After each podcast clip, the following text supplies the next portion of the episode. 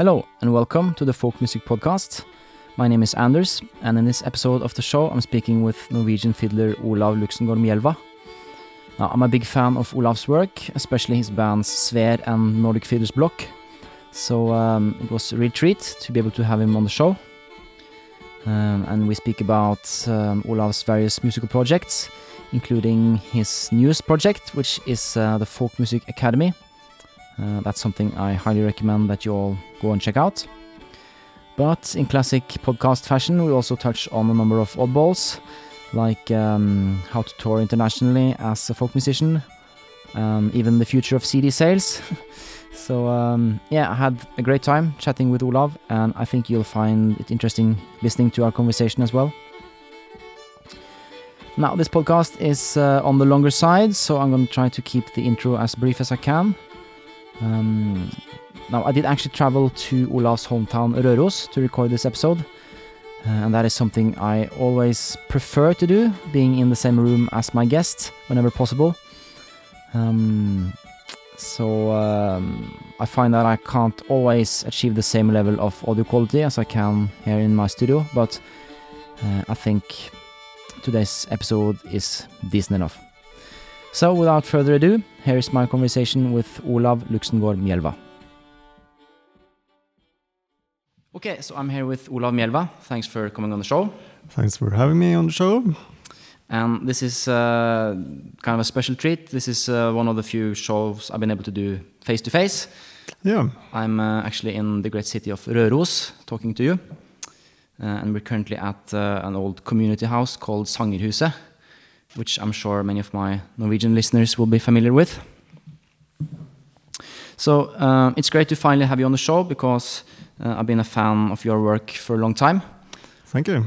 Um, I think uh, you have you, you seem to be able to to come up with musical constellations and collaborations that always have something new and really fresh sounding.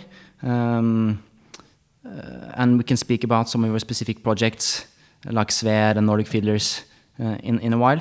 Yeah. Um, actually, I have a number of things I want to talk to you about, so we should just uh, get right into it.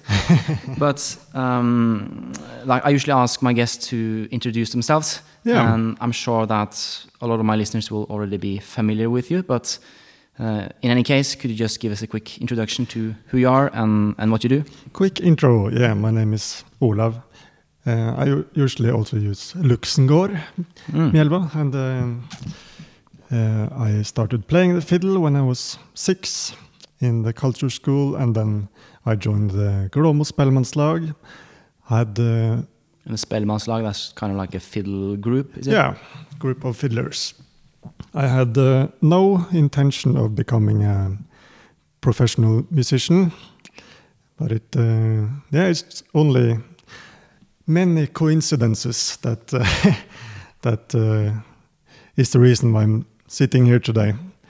That's Yeah. usually how life works, isn't Yeah. it? So uh, if this would be a normal year, I would be touring with uh, my bands Sver, the Nordic Fiddlers Bloc, and uh, uh, Erik Rydvall from Sweden. And we also have a trio with Max Baillie from England. So then we are called Lodestar Trio. That, that's kind of your main projects these days. Yeah. And uh, I also have a bluegrass band in Røros. And I'm uh, trying to to get back to playing more solo as well. Okay, cool. I did a lot of solo uh, like 10 years ago and before. But uh, the past years it's been uh, like super busy with uh, my uh, projects and it's also easier and more fun to play with others. Yeah, Yeah. yeah, yeah. Well, I, I totally agree. But but but your background is, uh, as you said, you, you learned to play in, in a fiddle group, and uh, and your first album was a solo album, wasn't it? Yeah. So so you have like a really solid foundation as a um, traditional musician, like traditional traditional music, if you know what I mean. Yeah. Before you like ventured into all of these different collaborations that, that you're doing these days. Yeah, the the traditional music has always been in uh, like my foundation for everything. So even if I, I'm trying to be uh, really inventive with music. It uh, yeah, it's uh, hard to escape from that. No, but are you trying to escape from it? No, I'm not trying. I uh, absolutely not.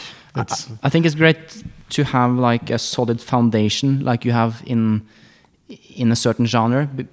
I think that ma makes it easier to to search out new sounds when you have like uh, you, you have a home base in a way, and then you can experiment going out from that. yeah. I, I also think I've been quite lucky because uh, I started playing the normal fiddle, and uh, I did only that, and also some other instruments. But in folk music, I played uh, normal fiddle, and then um, my mother is from Hallingdal, which is uh, one of the Hardanger fiddle areas.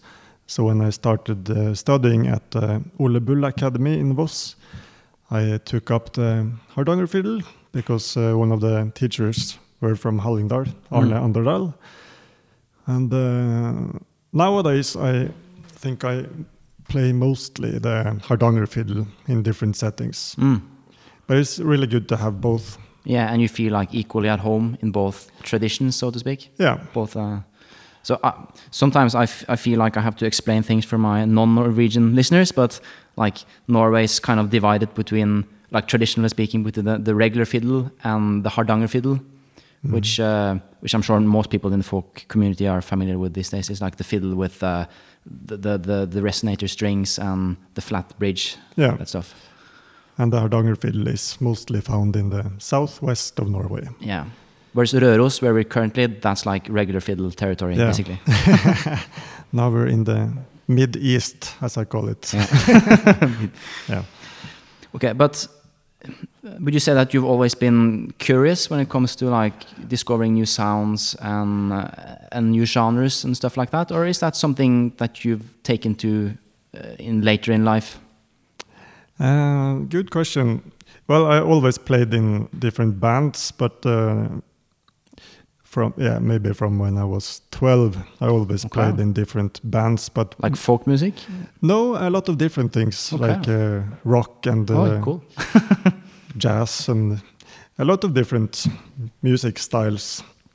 And uh, like we didn't take it that far with uh, all the bands, but uh, it was really good uh, uh, experiences, Mm. which I think has uh, helped me like in in my later professional life as well Yeah. to get some other ideas and I think also that uh, the bass playing has been really good for uh, when it comes to chords and Bass playing. yeah You, you play the bass? yeah Oh, really? I didn't know. Like the electric bass? yeah both uh, electric and uh, Huh. double Nice. I didn't know that. so I also played a lot in uh, like dance groups gammaldans Oh, cool. Nice. yeah so uh, when I was about yeah, between 15 and 18 I guess I uh, almost didn't play the fiddle at all I only played the bass Oh, nice. Yeah, I, I'm actually a big fan of like really solid gammaldans, Yeah. like uh, especially like like vintage venues from the 70s and 80s. Yeah, like this, uh, it's it's it's uh, surprisingly hard to, to do good. Like Yeah. Yeah, Sven Nyhus uh, quartet uh, is still uh, number one for Mm. me when it comes to gammaldans. Yeah. Absolutely. and it's a fine line, isn't it, between like really good stuff and just cheesy, or do you know what I mean? Yeah, I know what you mean. I think it's isn't it like that with uh, all kinds of music? Ah, maybe you're right. yeah. okay, so um, so a lot of your projects that you're doing these days is not strictly traditional traditional music. It's uh, kind of a mixture between different genres and uh, yeah, where do we start? So Sver was like my first uh, folk music band, but uh, it started out also as a very traditional thing. okay. But how long have you, you guys been playing? Uh, I think we started as a duo, me and uh, Leif Ingvar, the accordion player. We started playing in 2002, maybe. So yeah, almost 20 years ago. Oh, really? but then we played uh, very traditional tunes from Røros, hmm fiddle and torader, and then um, Like a two-row button accordion. That's Yeah, Or exactly. how many rows It's he not has, called torader in English. but yeah, so we started playing a lot together, Mhm. and we have been friends uh, since we were six years old. And then, uh, like, I think both of us had this urge to find uh, like maybe new way, ways to harmonize and uh, play second voices Mm. and then uh, it, we felt that uh, we needed something more. And yeah, something more would be something like a guitar, Yeah. perhaps. And then uh, we got uh, Vidar Skrede to join us. So we played for a while. And Mm. and at that point, like playing folk music on the guitar wasn't really that common in Norway, and still No. isn't actually. No, I think I can count in less than one hand how many folk music guitar players Yeah. we currently have in Norway. yeah. But uh, yeah, But Vidar is great though. He's he's really good. Mm. So at that time we understood that okay, it's it's really fun to play something more rock, uh, for, for like acoustic folk rock, and uh, I think Sver has uh, always been like the uh, some acoustic folk rock band, but also in the in the beginning with Vidar, and uh, eventually when uh, Vidar Berge joined us on guitar, we played a lot of traditional tunes, but Mm. we tried to take them to a to a new direction. which is quite hard, I guess, because they're very like set. Yeah, like it's Like if you take it too far, it's no longer traditional music. If you know what I mean. it's much easier to to write your own tunes Mm. and uh, arrange that for a band than because uh, a lot of this uh, traditional fiddle music is very set and especially like the music from Røros it's so set in certain chords it's very hard to get out uh, of that Yeah, and two chords exactly. and once you're playing like a B minor instead of a D, it sounds yeah like you know what I just mean? sounds uh, wrong Wrong, or, yeah. or cheesy or cheesy. Yeah. Yeah. So the the past years we have been well. Now we also have uh, Anders Hall on um, viola and fiddle, Jens Linell on drums, and uh, Oskar Reuter is our new gui- guitarist. Fourth guitar player. Yeah, so it's a, Yeah, it's a tricky position. heavy users of guitarists. So, but I, I, I think Sver is, is one of the it's one of my favorite folk bands actually. well, thanks. So I, I think you have like um, a great like you sort of captured that Nordic sound in a way, but also it's not well. Don't don't miss take it wrong. Like it's not too serious. It's like it's fun. yeah, Um, Yeah, that's maybe goal. that's the intention. yeah. It's the intention to not be too serious, and uh, we're trying to think of ourselves as a more uh, acoustic folk rock party band. yeah, but st- it's still like it's still in that Nordic. You can still get gigs at the folk club if you know yeah, what I mean. Like- exactly. yeah, and uh, Sver has been really good for me musically as well because, uh, like I said in the beginning, we played more traditional tunes, but uh, in the later years, I've uh, made more and more tunes because I can I can hear how it would maybe work in that setting. yeah, you know the sound of the band in a way. Yeah. You can write specifically for the band. Yeah, and I really like to use the Hardanger fiddle in, yeah, take it out of that traditional setting and put it on a huge stage Yeah, with the band. It's, uh, yeah, it's like you said, it it sounds Nordic in a way, but Mm. uh, it's also something to do with the instruments, of course, and uh, the Har- Hardanger fiddle and the playing style on the Hardanger fiddle has a very unique sound. yeah. It's it's- really interesting. You can play almost anything on the Hardanger fiddle, and it just sounds different in Yeah. a way. Like, uh, uh, personally, I think like Celtic music sounds really nice on, on the Hardanger. Yeah, absolutely. Uh, don't know if you're familiar with uh, Irish fiddler Caoimhín Ó Raghallaigh. Yeah, I think his work with the Hardanger. yeah, he's playing that a lot, and uh, there are also some, yeah, some people in the uh, U.S. that use the Hardanger fiddle in different settings and don't necessarily play uh, Norwegian tunes. No, no, that's kind of cool, isn't it? That the instrument is kind of taken off into the world. Yeah, But uh, with Sver, you play a lot in the US, it seems. Yeah, we uh, like we have been playing for. We had a ten years anniversary as a quintet Huh. two years ago.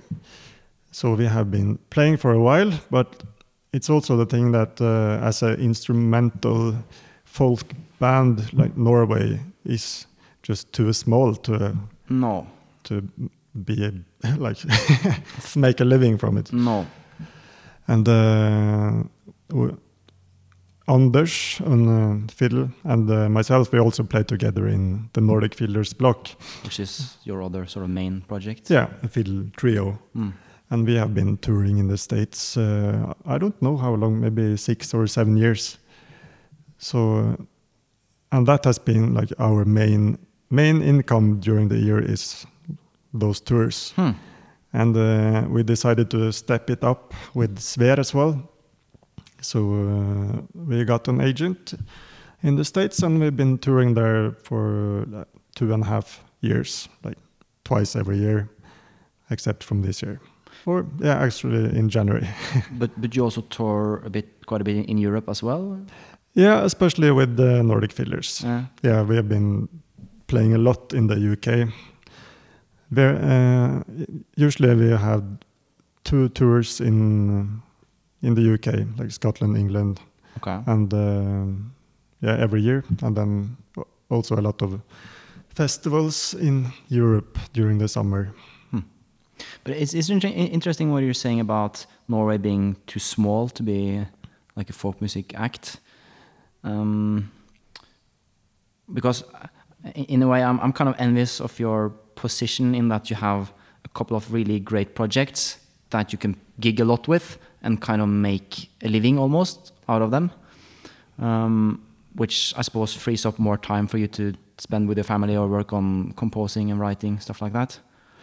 Uh, yeah, but to be able to get to that point, do you think you'll have to gig internationally to be a folk musician? no, it also depends what you want to do. Like uh, Norwegian folk musicians, they really don't tour.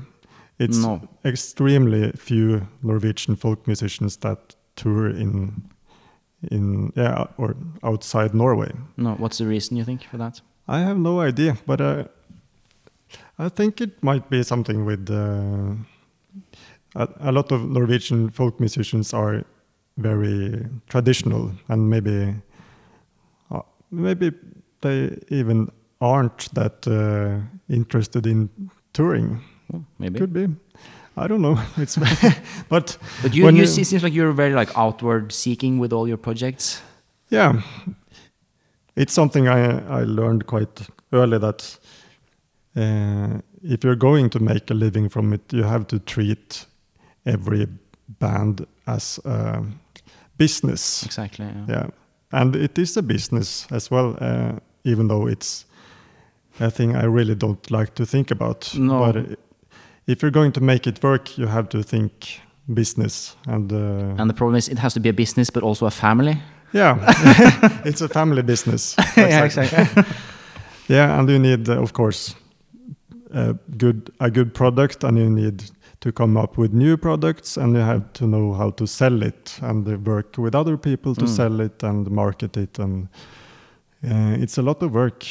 So, I mean, to get to the point where you can really tour, uh, it's not easy for us either. no, I can imagine. I'm I'm sure for for some people it can seem like quite uh, like we are living a good life on the road, and uh, of course we are sometimes, most of the time. But to be honest, it's a it's a really long way to get there, and it's not like you can just start touring in the U.S. like that. You have to build up uh, an audience. You have to find the right people to work with, and uh, I think we are we're still not where we feel that we are on our top. Of course, we are just starting. But like when it comes to touring in the US, did you have like um, did you approach it with, very consciously? Did, like we're gonna try to get a foothold on the other side of the Atlantic? Yeah. Or, okay. Yeah, especially with Sver and Mm. uh, of course with Nordic Fiddlers. but uh, it's also about getting out and play some showcases and Mm. meeting the right people at festivals and um, it's uh, it's a lot of work and Yeah. it's not like you will get rich on it probably never No. but uh, it's good fun when like i really love touring Yeah. Yeah. yeah me too. and uh, getting up on that stage and performing every night for a couple of weeks Mm. And of, of course traveling and it's very you get extremely tired and you get sick Of of, each other. yeah and you get sick of the car and the, the smell in the car and everything yeah, yeah. that's that's where the stories come from. yeah but uh, even though it's when you work that much also to get your music heard then you have to tour because that's where people hear your music Yeah. And uh, yeah it's just it's just connected so if i were, were to like work a lot with a, a new album and i couldn't play it for anyone what's the point Yeah. or it's a, it could be a point for myself to have done it, but then it's no business anymore. Mm. So when you're coming up for ideas for new collaborations or or um, or musical projects, is that always like part of it in a way? Like, does this have a does this fit into the market in a way? Like, No, I think it's that's also quite uh, it's also coincidences because Sver started more like yeah with my childhood friend and we wanted to play more folk rock and we saw it wasn't uh, absolutely no business no. plan about that. it was just uh, about making music and uh, yeah, making the music that we want Mm. and get it out there and have fun. Uh, and the Nordic Fiddlers, I don't know, maybe it was a little bit more business uh, thinking. For, uh, it was actually Anders Hall's uh, idea to So, begin so, with. so Nordic Fiddlers Bloc, that's your fiddle trio with Anders Hall, the Swedish fiddler, yeah, and Kevin Henderson from Shetland, and Yeah. yourself. But uh, that also started more like I then Anders and I had played together for a few years in Sver and we uh, knew Kevin a little bit Mhm. and uh, yeah He- Was he living in Norway at that he point? was uh, at least he was a lot in Norway. And we met him at a festival in Rauland, Telemark. And um, yeah we just uh, took it from there but uh, of course we had a lot of of uh, rehearsals first to try yeah is this something that we want to do? Uh, Mm. does it work to play?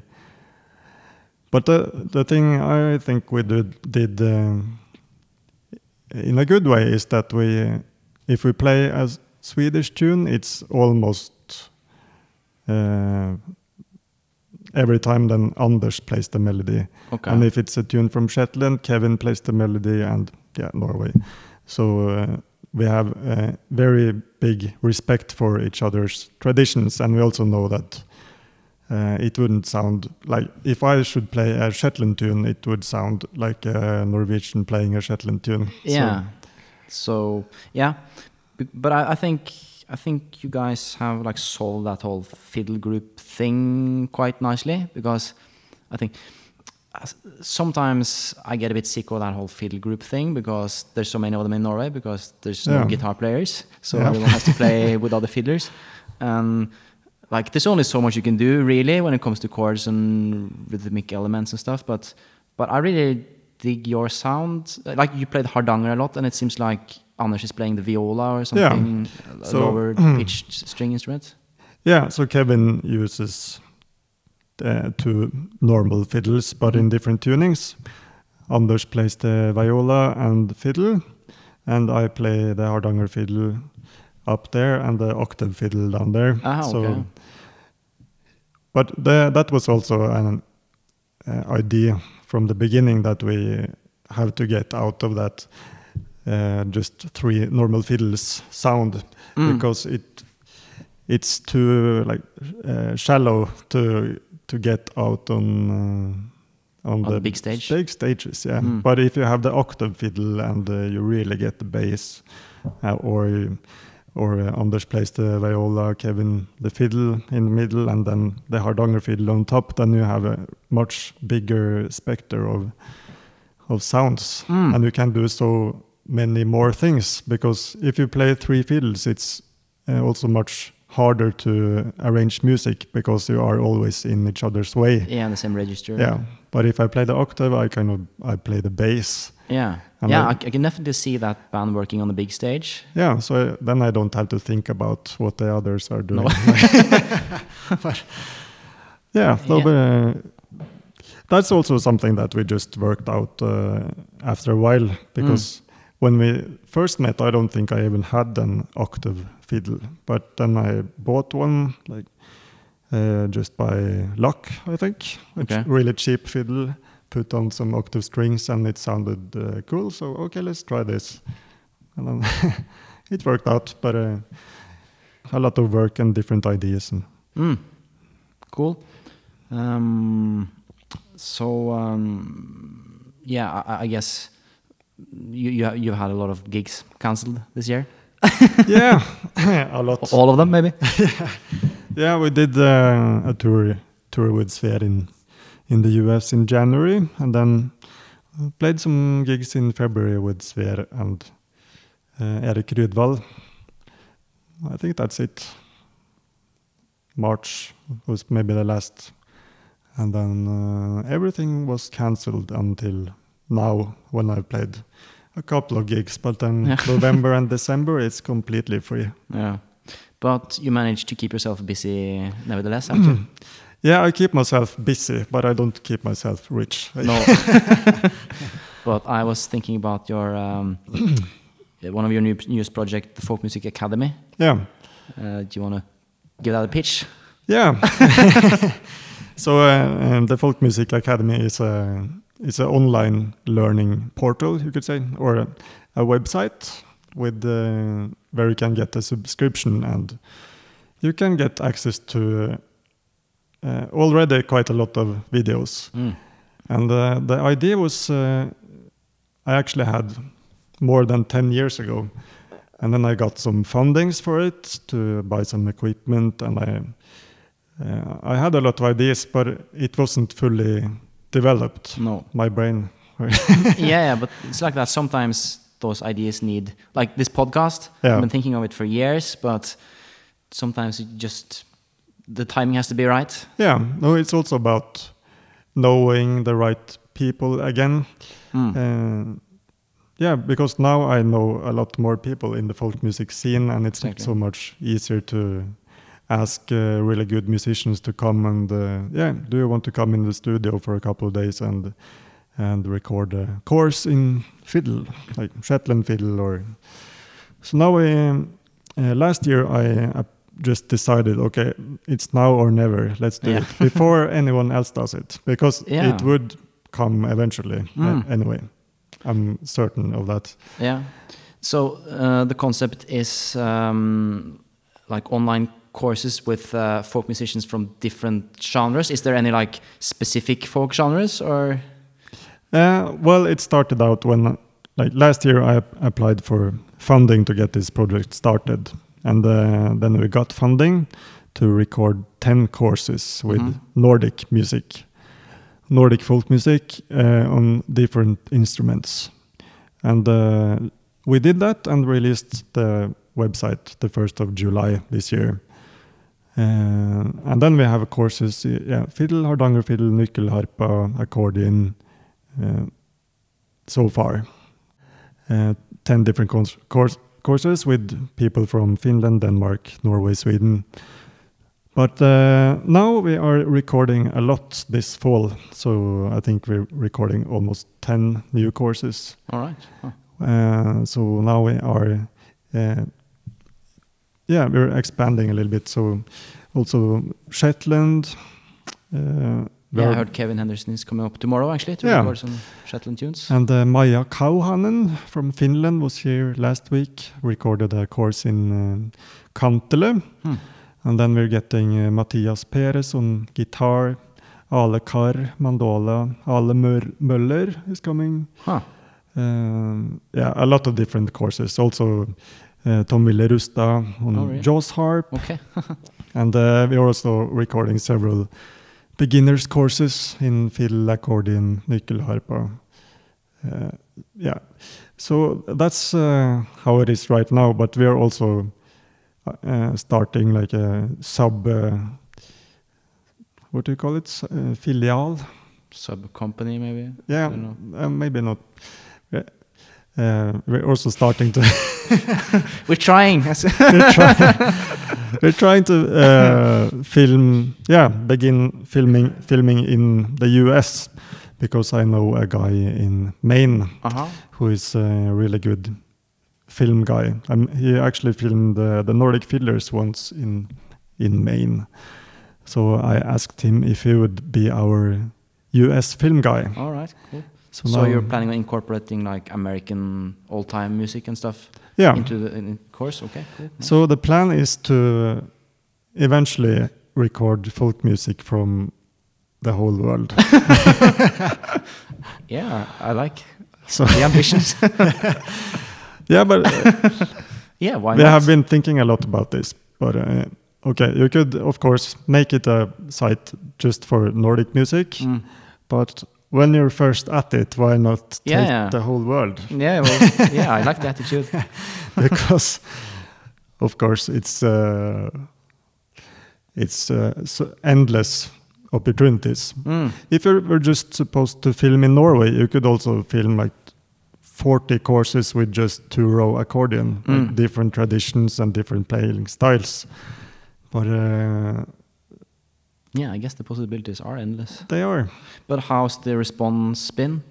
good, very good. But because uh, the idea is people sign up for like um, subscription service and they can or do they pay per course or how does it work uh, you can sign up for a subscription for between yeah one, three, six, or 12 months. hmm And then you get, uh, of course, access to all the courses.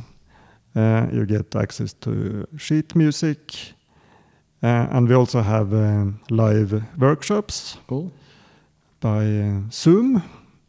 And we also have some live concerts on, um yeah, on social media. And, mm. and uh, we're working to get a user forum going.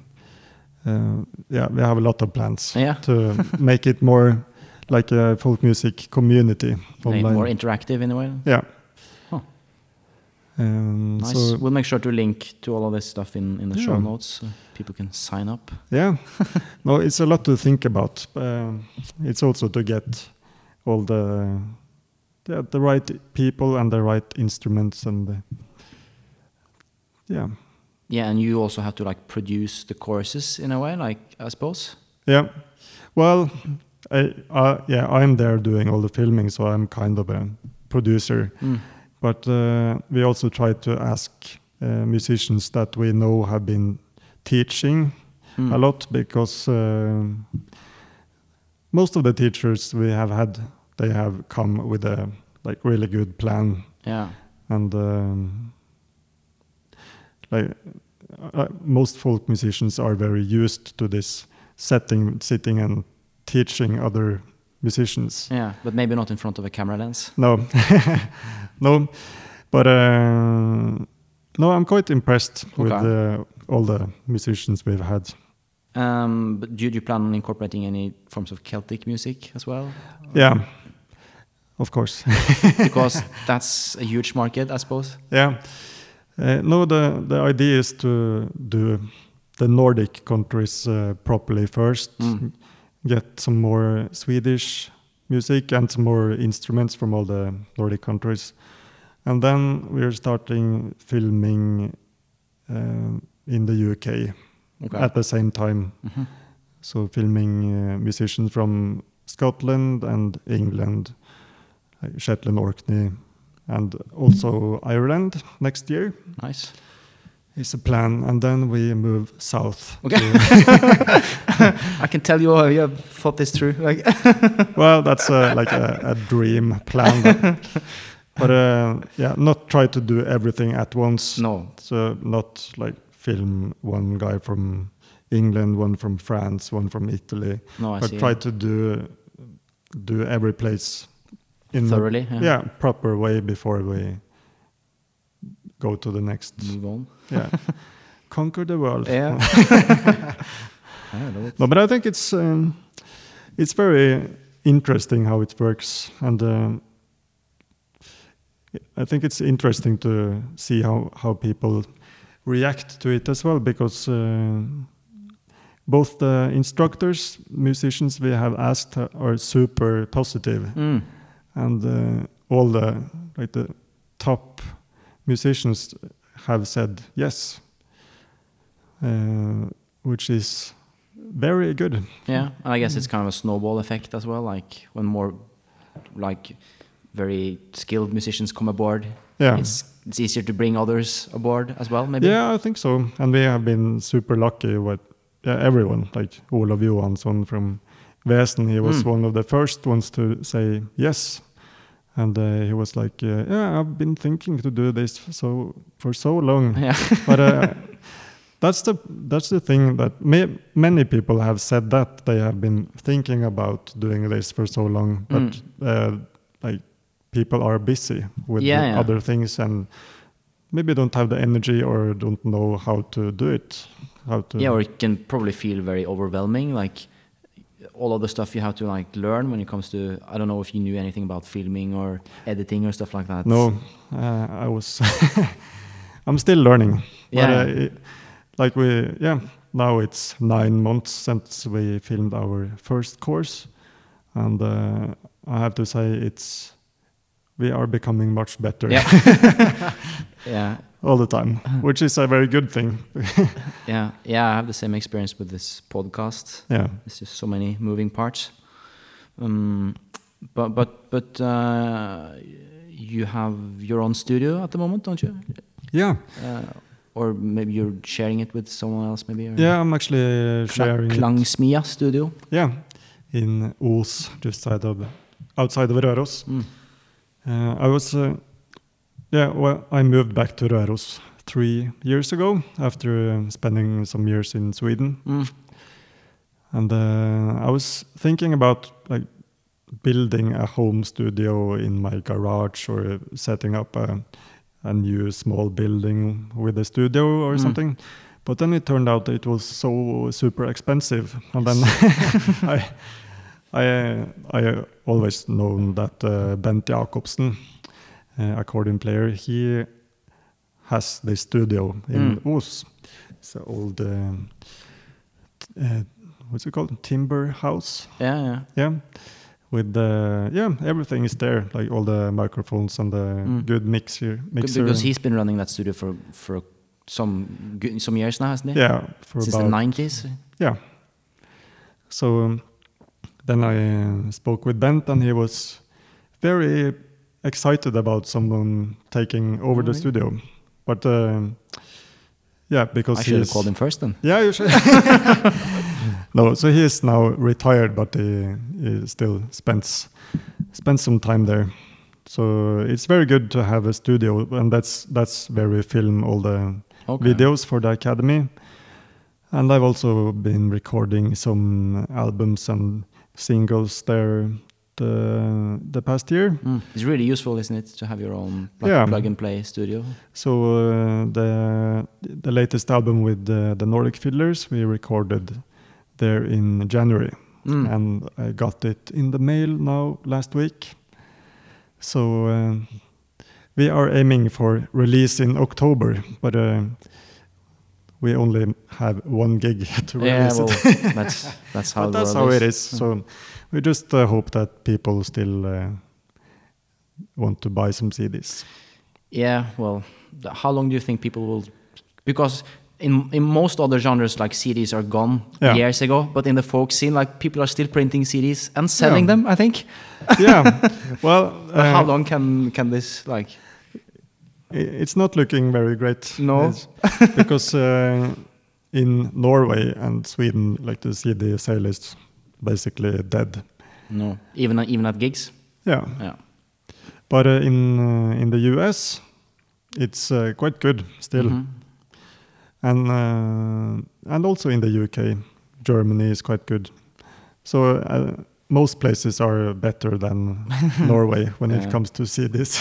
But it's only a matter of time before that will that market will be gone as well. yeah, absolutely.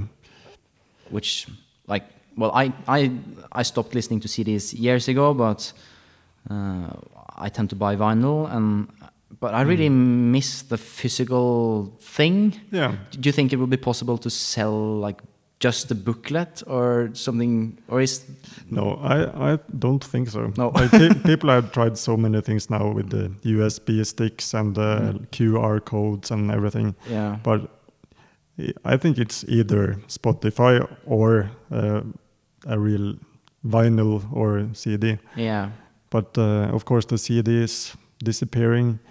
But uh, and the vinyls are so expensive to print and yeah, ship. we actually made vinyls with the Nordic Ah, Fiddlers did? now. for the for the last one. yeah, Oh, nice. so that's our first vinyl, Mm. the third album. Unfortunately, I find that the people in the folk scene don't really buy vinyl as much. No, that's It's like mostly in the like the hipster uh, Yeah. the, or the Americana crowd. They buy the vinyl. Yeah. no. So uh, we'll see. But uh, for us, when we're out touring, the CD sales are a big part of the income. Oh, really? Hmm. Uh, yeah, because usually w- when we tour in the states, you may maybe sell like 300 albums, Oh, really? and if you do uh, the same tour in Norway, you maybe sell Three? three. Yeah, So, yeah. Well, what can we do? Um, so, but speaking of recording, uh, you told me just before we went on air that you you were thinking about a new solo album. Mm. So, how long is it since your last? it came out in 2009, I think. Yeah. So it's about time. yeah. But um, yeah, as we said before we went on here, uh, it's easier to work with other people. Yeah. Why? Why is that? I don't know. it's more fun to be Yeah. Yeah. Well, I totally agree. to be social uh, and make music. Mm. I, I, And, I- uh, like, I mean, you're coming from the kind of Norwegian folk music world, uh, but I'm I'm kind of more. I, I come from the jazz and the pop world, Mm. and I've always been used to playing with other people. Uh, but I kind of admire folk musicians who are able to to play solo and record solo and sit on a stage solo and play a, an entire concert. Yeah. Like I've never done that. I'm I'm not sure if I can ever do that. so it's definitely a skill. Yeah, I think playing solo is very rewarding. Mm. You learn a lot about yourself. Okay. and uh, and music and playing because playing solo is very transparent and playing together with others you can you can play mistakes and people don't hear it yeah. but and there's like there's the, there's such a big difference between being solo and being a duo yeah if you know what i mean like uh, duo trio that's kind of the, the the same thing but Mm. once you there's just you there's no one to kind of share the the energy everything comes Yeah. to you but i still think that like when you're playing solo and you feel that it's going the right way Mhm. it's uh, that's even more rewarding to have a and yeah than to have a really good gig with a band because okay Hmm. I don't know when you play solo everything comes from you like your most inner feelings. Yeah yeah. And uh, energy and uh, yeah improvisation and everything just uh, should work. Mm. and when it works it's a really good feeling. And i guess it allows you to do like Im- improvised things and stuff that's harder to do when there's other musicians in the band yeah. I suppose yeah it depends on who the musicians yeah are well that's, so that's also but do you think will it be like traditional music or will it be like your own compositions I'm not sure. Like my last album was a very traditional album with fiddle and hardanger fiddle, Mhm. and I really want to pl- uh, record a solo hardanger fiddle traditional album with tunes from Hallingdal. Mhm. but I also have uh, a lot of my own material that I want to record someday. Mm. But it's hard with the. I, I think it would be easier to record my own stuff because. Uh, because I don't have the, that high expectations that I, the if you're coming with a solo Hardanger fiddle record, I really want it to be good. Yeah. As opposed to your own music, yeah. But Yeah. I see what you mean. Like it seems, again, I'm kind of coming from the outside here, but it seems to me like the Norwegian fiddlers, like when they play the, their own traditional music, the stakes are like as high as they can be. Yeah, But when when it's more like uh, like like you say, like your own projects or like uh, newly composed music, or then they seem to relax a bit more. Yeah, it's uh, also that uh, there are more fiddlers in Norway that can play the music from Hallingdal Yeah. quite good. But there are no other musicians that can play my music Yeah, as yeah. good as me. That's, I, yeah, well, I guess that's a good point. Um, just to briefly touch on your duo with uh, Swedish nyckelharpa player Erik Rydvall. Um, you've you have you released three albums together at this point, is it? yeah. Uh, it started out, uh, yeah, Erik Rydvall is a Swedish nyckelharpa player. And, uh, And let's just explain what a nyckelharpa is in case. nyckelharpa is a huge fiddle with uh, keys. Looks like a guitar almost. Yeah, and uh, 12 sympathetic strings. So it's a lot of strings. Mm. And uh, it's usually tuned like a viola, hmm the top strings.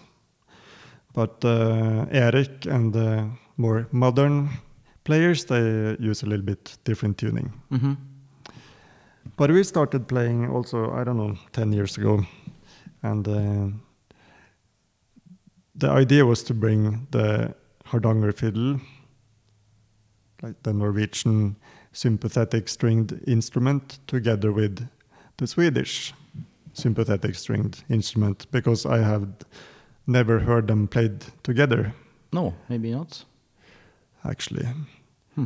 And uh, I contacted Erik because uh, I um, I knew him a little bit from before. We had met at some festivals when he was playing with his band Nordic, and uh, we were playing with Sver, I think. So I contacted him and we met in Stockholm, and uh, we quite soon realized why the instruments have not been played together. because uh, a lot of the traditional nickel nyckelharpa music, it's not that fun, actually. like the music itself. Yeah, Why is that? You think? or I shouldn't really say that, but well, if you look at the like the very traditional music, it's very, it's a, quite easy like dancing tunes, Mhm. a lot of it. But then you of course have uh, Erik Sahlström who came and modernized and uh, made a lot of really good tunes that are super fun to play. Mm.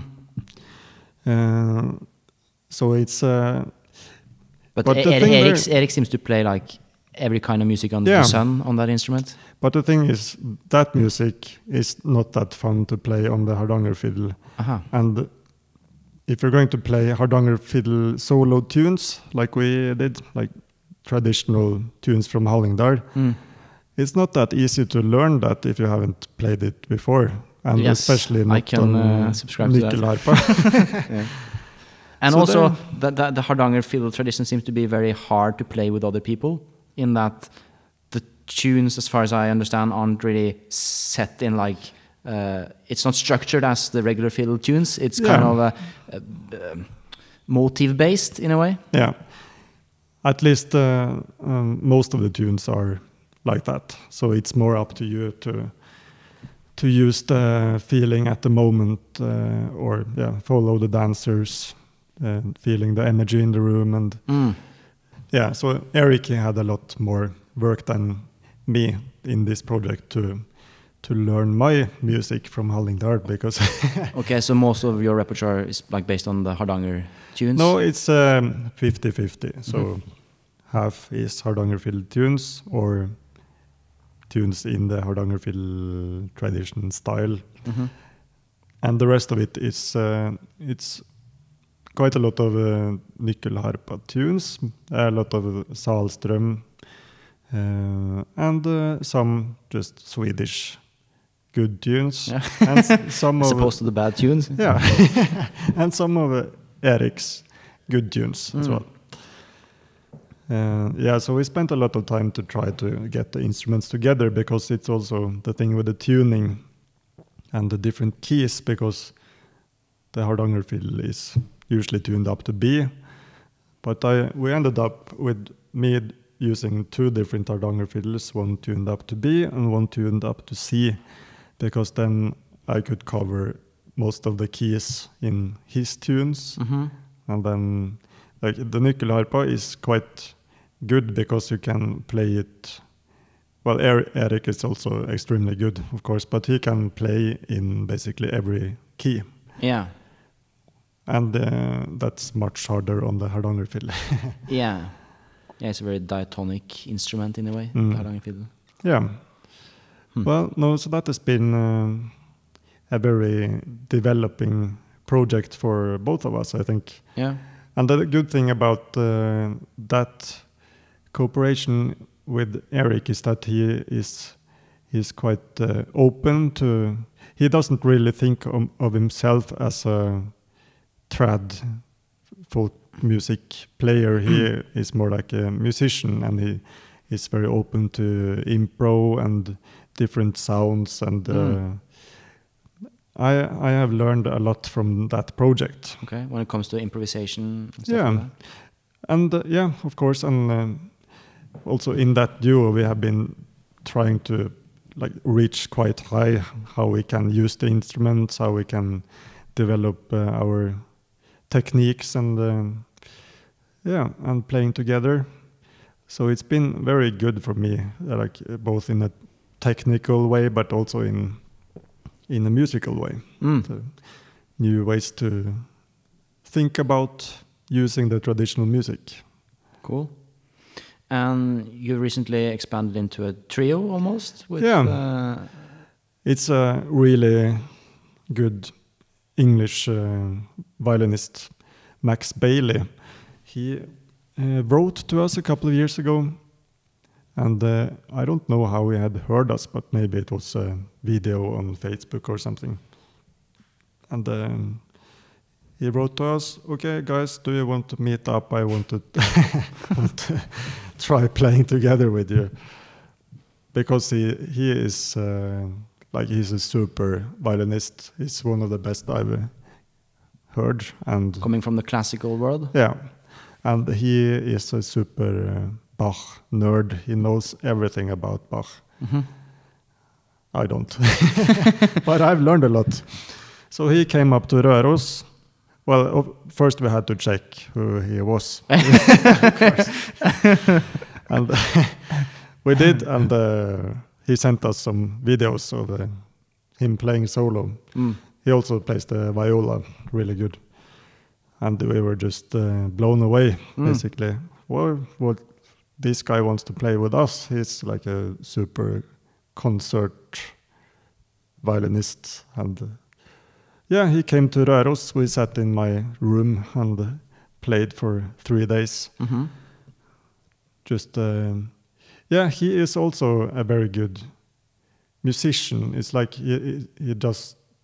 He's very open and he really loves impro and try like, trying new new styles and yeah, just But what what kind of music are you playing together? Is it like new tunes, or is it are, are you kind of uh, following him into the baroque world, or is he Um, following you into the folk world, or how does it work? a little bit of everything. hmm But uh, I think the like the main idea is maybe to play baroque music with folk instruments Okay. and him as our guide. yeah. no, but uh, I think it it's really interesting and it's super hard for me to jump into that music because it's it's a lot of difficult things uh, technically, and also in, on the Hardanger fiddle because uh, it becomes like in the wrong keys, and Yeah. I have to cheat a little bit uh, how to how to uh, yeah work around it. Mm. But uh, I mean, both Max and uh, Eric, they are extremely good. Uh, And eric seems to have been working a lot with that baroque thing yeah, for a long time. like their technique is so good, so they can basically play anything, and uh, it's been really something to reach for Mm. for me. So I've been, yeah, I really like that project. Yeah. It's- But you seem to be able to always like find your own voice within project like that, yeah, which I think is a skill and, and something I strive for in my own playing is that like I know that I can't play everything under the sun perfect, Mhm. but it's all about finding like how can I fit into whichever project I'm involved in. Yeah, that's the thing, and I'm not not a person that uh, really takes over the space if uh, I'm not feeling safe either. No. But um, I think it's about knowing your skills and limitations. Mm. And in that project, I know that I'm I'm not like a super Bach violinist, so I'm not trying to be it either. No. But uh, I'm thinking, like in that project, that it can be equally as interesting to hear how it would be like interpreted by a folk musicians on Mm. a Hardanger fiddle instead of thinking that I want to sound like Max Baillie. no, exactly. Yeah. yeah, So it's about like playing to your strengths Yeah. in a way. yeah. Cool. But uh, have you guys done any uh, recordings? I, I saw some videos, something from from the church, Røros Church. Yeah, uh, we are. Uh, we actually got a record deal Oh, really? with. Uh, they still exist. Yeah, actually, uh, with uh, one of the bigger classical labels. Oh, really? Huh, that's nice. So we're going to discuss it with them this week, Ah, actually. cool. But as you said, do they still exist? Yeah. or or what does a record deal outside the like the, the big commercial scenes Yeah. mean any anymore? I'm not sure actually, but uh, I think maybe that i- in that scene, in the classical scene, it could be uh, still be something uh, that would mean more to us than Mm. just uh, releasing it ourselves. Yeah, yeah. So it's kind of like the weight of the name of the label Yeah, itself is not not just the financial side of things. yeah, I think so. To reach out to the right people Mm. and also get the distribution network, because uh, with all the other albums I do now, we release it on our own label Ah, you do okay. because we have just realized that it's too expensive to use any other label or company that uh, just uh, runs off with all our money. Are you talking about marketing now, or No, I'm talking about uh, the like pressing and oh, okay, stuff like the that? whole yeah. thing. So now but we you still have to pay our- for all the recording and stuff yourself, and mixing and Yeah. all that stuff. You do, but uh, in Norway we are quite lucky. So usually we have been able to finance uh, at least a good part of the record From funds. from funds. But still, it's uh, it's uh, for us like been touring so much and still selling albums. Mm. I think we uh, it's a win-win for us anyway. Yeah, yeah. You can keep all the income from from Yeah. the album sales, So of and now you have your own studio as well. So yeah practically just churn them out for yeah free. exactly. Cool. So, um, how has it been moving back to Røros? It's been good. Uh, I uh, think I always knew that I would come back, but I was yeah. Before we moved here three years ago, we were living in Sweden, where my girlfriend is from. Uh, and I never saw myself uh, getting old in Sweden. Okay. so, because I think it's something to do with the whole folk music thing as well. That I feel like the the music from Norway, of course, uh, Røros and Hallingdal, uh, is so it's such a big part of my ad- identity, Mm. and I feel, yeah, if I were supposed to be staying in Sweden, I would become that kind of the Norwegian Yeah, I see what you mean. Yeah. and the kind of and of course lose uh, lose out on a lot of the things going on here Mm. because Røros uh, is uh, it's a really living folk music scene. Yeah. So for anyone, again, any non-Norwegian listeners, Røros is like it's actually one of my favorite cities in Norway. I think um, it's one of the few small towns left that are left that have managed to like keep a lot of the the old uh, buildings and culture. Um, and it's also a very rich culture because it used to be like a regional center back like going back 300 years or more Mm. uh, because there's there used to be a big copper mine here um, and like so many other small places in Norway has been just they're not nice because all the old buildings are gone and they've built some Yeah. some ugly looking center with the same shops everywhere Mm. but in Røros they've been like super strict with okay like if you're living in in like downtown Røros if you're Yeah. gonna nail like if you're gonna like paint the wall you have to call uh, some someone from the government yeah, no, it's very strict. It's on the maybe too strict someone would argue but of course, but it's on the UNESCO World World Heritage List. mm.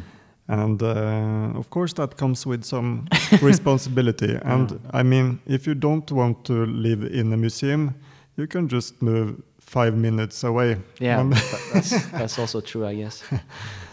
But how is the like the folk music scene in Røros at the moment? Because like going back, um, this is this has been one of the the centers of folk music, right? Or Yeah. uh, at least in my understanding.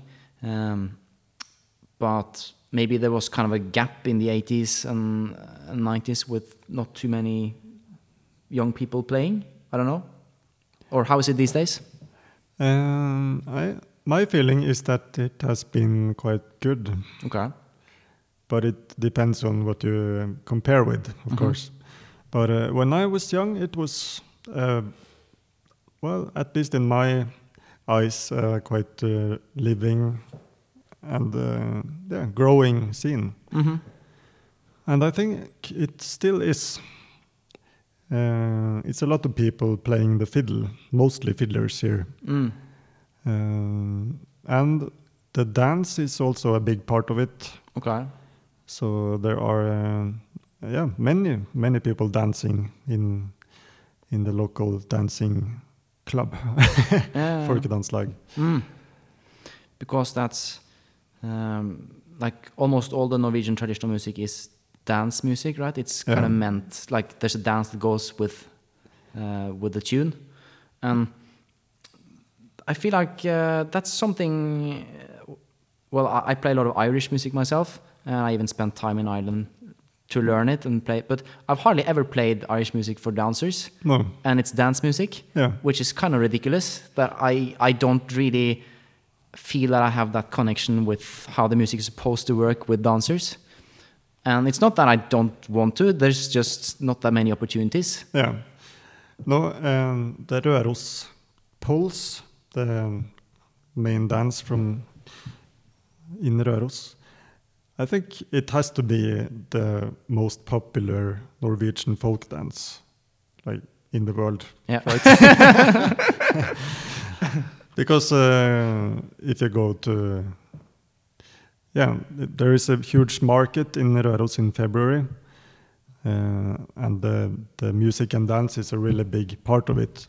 And then you can see that the dancers come from yeah, all over the world to Yeah. be a Hmm. part of this and dance Røros pols for Mm. five days. And uh, there are many people from Røros, both musicians and dancers, who have uh, went to yeah to, all over to have uh, lessons or courses in Røros pols, both in playing and dancing. Mm.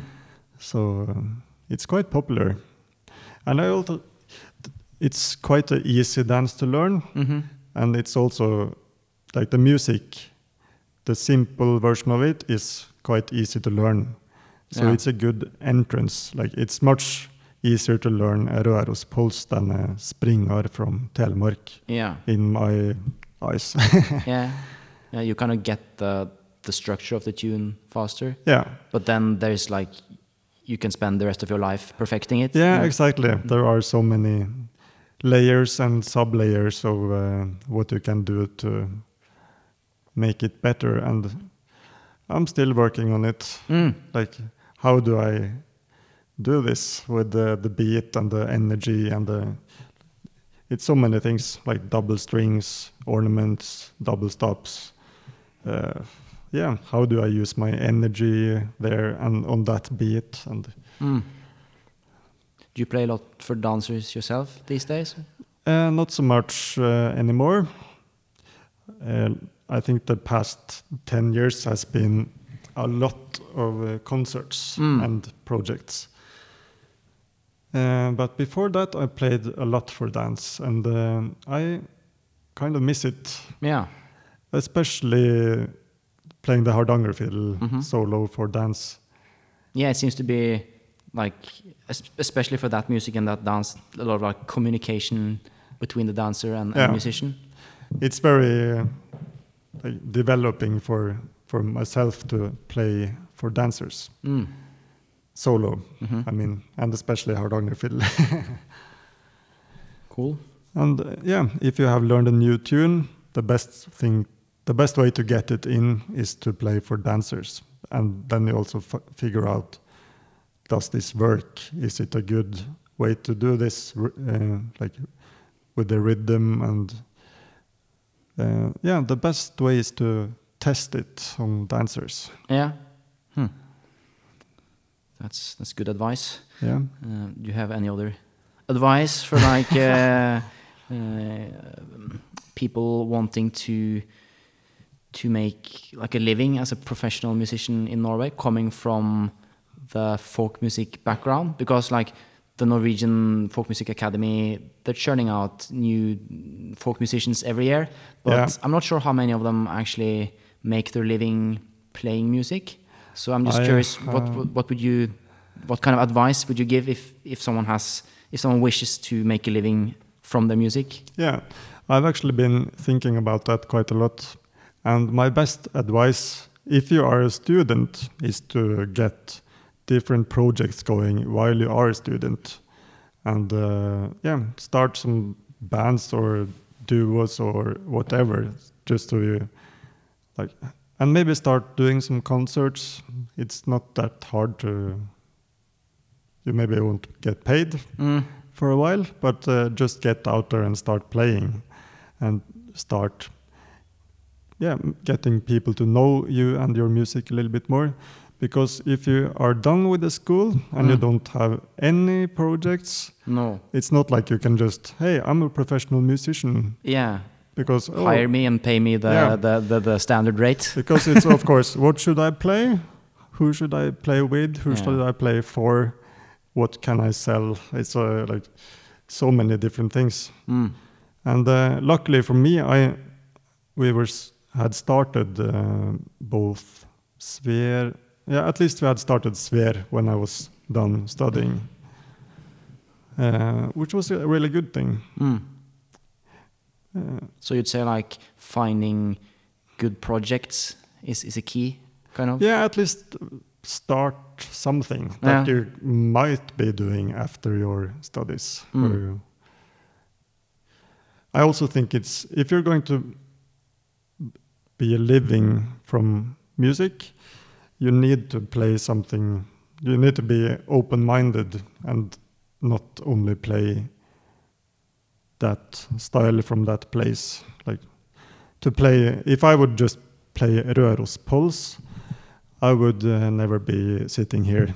No. So uh, I have always been very, very open-minded to different music and styles, and also like making new music and last year we uh, released an album with the Trondheim Jazz Orchestra. Yeah. And uh, that project was a lot about free improv, free improv. Uh, and uh, I met the singer Sofia Jernberg Mhm. also about 10 years ago. She is an improv singer, super fantastic uh, voice. But she, she, I, like, she is from a different planet than myself. no. At least back then, she comes from this uh, like totally free improv world. Uh, when it's, for me, it sounded just like, I don't know, making noise. Yeah, you have to kind of be in the right mindset to appreciate it, I think. Yeah. But then we, and back then I was also more from the traditional side of it. But then we started working together Mhm. with, uh, yeah, Sofia, Alexander Zethson, a really good piano player. And uh, we did some concerts in in Sweden first, based on my traditional music, which was so good, I think, for me. Uh, super exciting. Mm. And then uh, it turned out, it turned into a project with Trondheim uh, Jazz Orchestra, which is just uh, fantastic to be a part of. Yeah, they're So we did, legends, basically. Yeah. So it uh, became like a det? bestillingsverk. Uh, Uh, yeah, the first time it was performed was at uh, Vossa Jazz. like a commissioned piece. Commission, exactly. That's what it's called. Yeah, a few years ago, and then I th- I found it so interesting because uh, uh, this project was really challenging for me. Mm. Like, it was super cool to be there with 13 musicians, some of the best jazz musicians in the country, right? Mm. And myself with the Hardanger fiddle and my tunes, but still, um, I also got to do a lot of improv and be be a part of that process. Yeah, which and and you you wouldn't gotten that gig if you hadn't been as open-minded uh, No. as you said. And uh, after the concert, when my friends came up to me and said, "What the hell are you doing?" really? yeah. but I think it comes down to being open-minded to Mm. to music, and I really respect some of my friends from, who I went to school with, like uh, Benedicte Maurseth. She has gone her own way. Mm. She, like she's doing doing her own thing. I really think it's cool. I respect it. Yeah, it's all And- about finding your own voice and your Yeah. own little. It's more about that, uh, exactly that thing, like finding your own voice, than playing exactly like uh, a fiddler did hundred years ago. No, because that fiddler probably also had his own voice. Yeah, He didn't play exactly like some other fiddler a hundred years before that. no, and uh, this is also like when you think about the trend-setting people in every tradition in Norway, it's always someone who have come with a new sound. Mm. like Hans Brimi i Gudbrandsdalen, Egil Syversbråten in Hallingdal. Uh, yeah, in every tradition you find people who have. They don't really play like their teachers. No. They go their own way, uh, and it becomes really good. Yeah. Like Trond Westberg Mm. in Røros, super good fiddle player. He set kind of a new standard as well inside the tradition. And uh, I think that's my best tip is to be open-minded and get some projects started. So yeah, I see we're, we're way over an hour now, so I'm not gonna keep you anymore. okay. but um, this has been great. It's really nice to come that you could come here. Yeah, yeah, it's-. It's great to have an excuse to come to Røros. Yeah. Um, if people want to want to check out any of the music that we've mentioned here, is there any? Where would you like to send people? Um, oh, good question. you have you have your own website, I suppose. Yeah, probably the our websites are the best. Mm.